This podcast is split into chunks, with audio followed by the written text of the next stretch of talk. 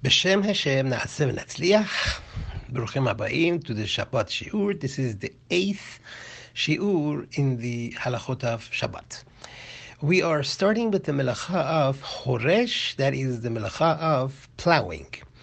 Now, one who plows his field with a plow. A plow is a uh, is a metal blade type which they would use in order to till the ground. That means to turn the ground upside down and move it around, soften it, in order that they would be able to plant seeds.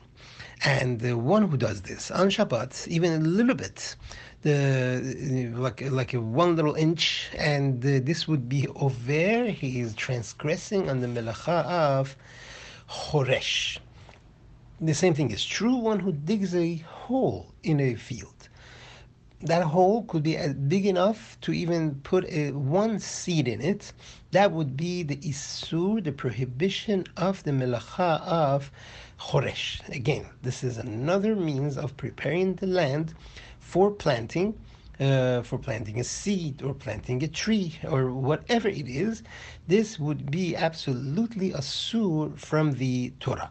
Now, if a person does the same thing at home, uh, that is not the melacha of zoreya, because at home, uh, you know, things that get planted, they don't uh, planted, they don't get, they don't grow. But at home, it's a different issue.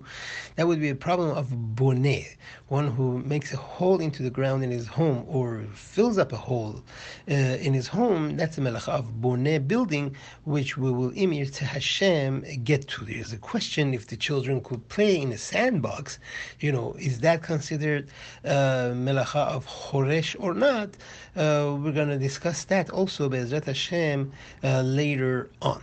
But at this point in time, the uh, isur, the prohibition of the melacha of choresh, is if a person digs a hole, even a very tiny hole, as, as much as he could, as long as he could plant a seed in it, this is considered the melacha of choresh, plowing from the Torah.